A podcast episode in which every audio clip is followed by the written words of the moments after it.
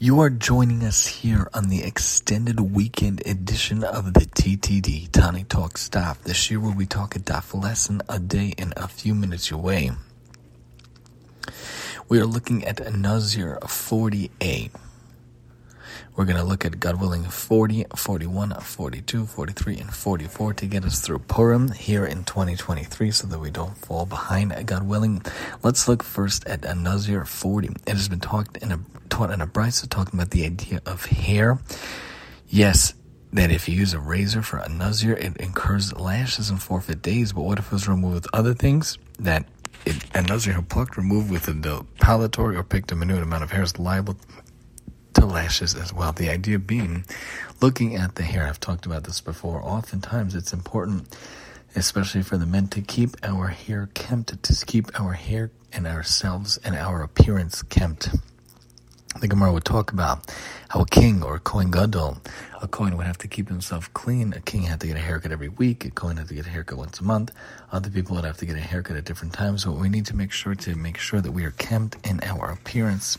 We are comely and we are proper in our appearance. We could present ourselves as true avadim and avadot of Hashem, especially as we come into Shabbos and different holidays, making sure that we have a good appearance. So make sure to shave and get those haircuts and make sure you take care of yourself.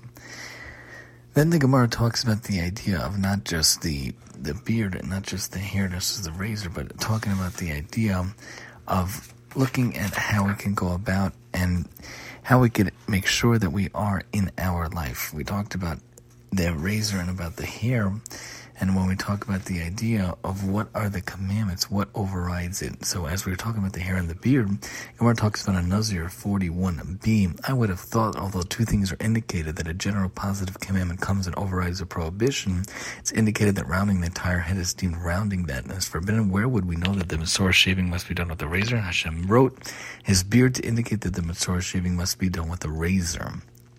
The point being that of what comes and overrides in life. What is more overriding to you? What is more important to you in life? A lot of us nowadays, unfortunately, have what I term the technological ADHD. It causes us to have ADD in this generation because of the amount of technology and the amount of things that are out there. But the question is, what is overriding in your life? What is most important? Hopefully, your spouse and your kids. Everyone should be zocha to have a spouse and kids.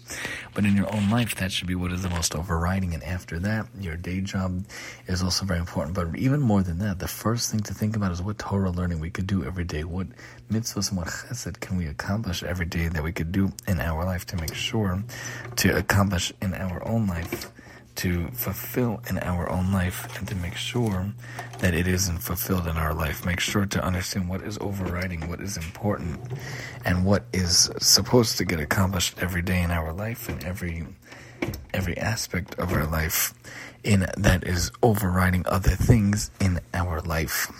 The Gemara also talks about the idea when it comes to hair, hair growing back here on Nazir 42. Abaye inquired if a Nazir shaved his head but left two hairs unshaved, leaving his shaving requirement as yet unfulfilled, and his shaved hair grew back and then he shaved only those two hairs that remained from the first shaving. What is the law? Do they, do they impede the fulfillment or not?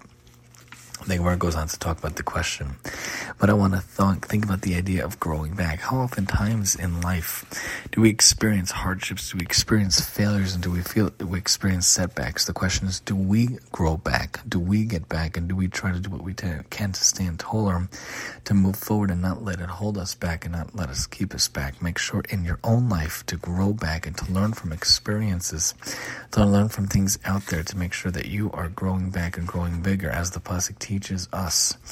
Sheva Yipal Tzadik Vikam, a person might fall, might fall, but don't let it keep you down. Don't let it hold you down.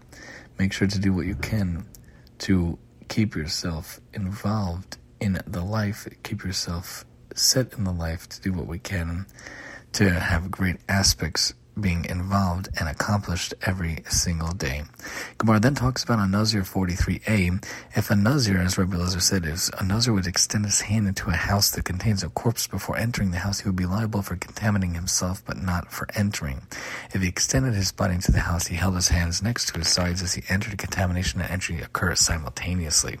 Talking about the idea of contamination, oftentimes we have to be very careful. We try to be very careful with what we ingest. It has to be kosher. It has to be good hashgachas, and it has to be good things. But do we ensure that we are making sure to listen to things that are not contaminating us, that we have good music in our ears and good at different shiurim and good videos and good aspects in our ears? And also, what are we reading? What are we accomplishing? Are we being involved in good books besides for Svarim? But leisurely reading. Make sure to watch out for what could contaminate your body, whether what we're reading, what we're hearing, or what we're saying. Make sure to keep yourselves from those things so that you could keep yourself in a much better state in your own life. And as we move over to Nazir 44, we talk about the ideas of things that are different, forbidden to the Nazir. We talk about aspects of things we know we have to watch out for.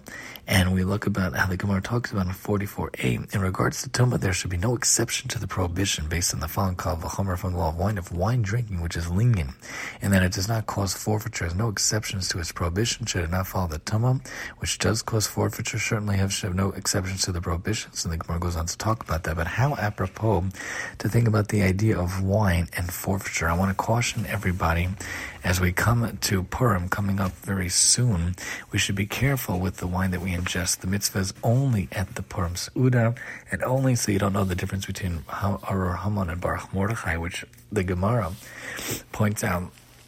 Actually, the Shulchan Aruch says points out in the Mishnah Berurah that you could accomplish that by falling asleep even for a few minutes. So there's no mitzvah at nighttime to get drunk, to drink at all. There's no mitzvah in the morning or even early afternoon before the Seudah to drink or to get drunk. It's only at the Seudah and only to not know the difference between the two. And you could figure out different ways to go about it. So for many years, my wife and I, and for me, many, many, many years, I've been very against the drinking in general. My whole life, I never drink, bli neder. Even on Pesach, even on Simchas Torah, which also makes no sense. There's no mitzvah related to that. And on Purim itself, where there maybe is a Havamin, it's only in very specific aspects. Be very careful with wine. Be very careful with forfeiting your senses, with forfeiting your body, and forfeiting your, your whole day and giving it up. People who drink so much, the whole day is lost. The whole day is killed, and they're actually killing themselves by putting so much poison in their body. How many Hatzalah are there on Purim? And how many Hatzalah are there on a weekly Shabbos when people drink too much at Kiddushes and Kiddush clubs anyway, which shouldn't be happening? We need to be careful with wine and with substances in general. Don't let your body be forfeited. Don't poison your body. Don't hurt your body. On a regular Shabbos, a regular Yom Tov, even on Pesach, I'm a huge, huge fan of sparkling grape juice. That's for me the main Oneg Shabbos, the main Menucha of Shabbos, and even on Purim, the idea is for me to use that. And if I want to take a nap for a minute and I want to just close my eyes for a minute, I could be yotze, the idea of not knowing the difference between the two. But please, please be careful, especially Purim, especially in life. Don't let your body be forfeited. Don't let your body be poisoned. Be very careful as you come to that substance and avoid it at all costs in general. Join us next time as we talk, God willing, Nazir 45 here on the TTD.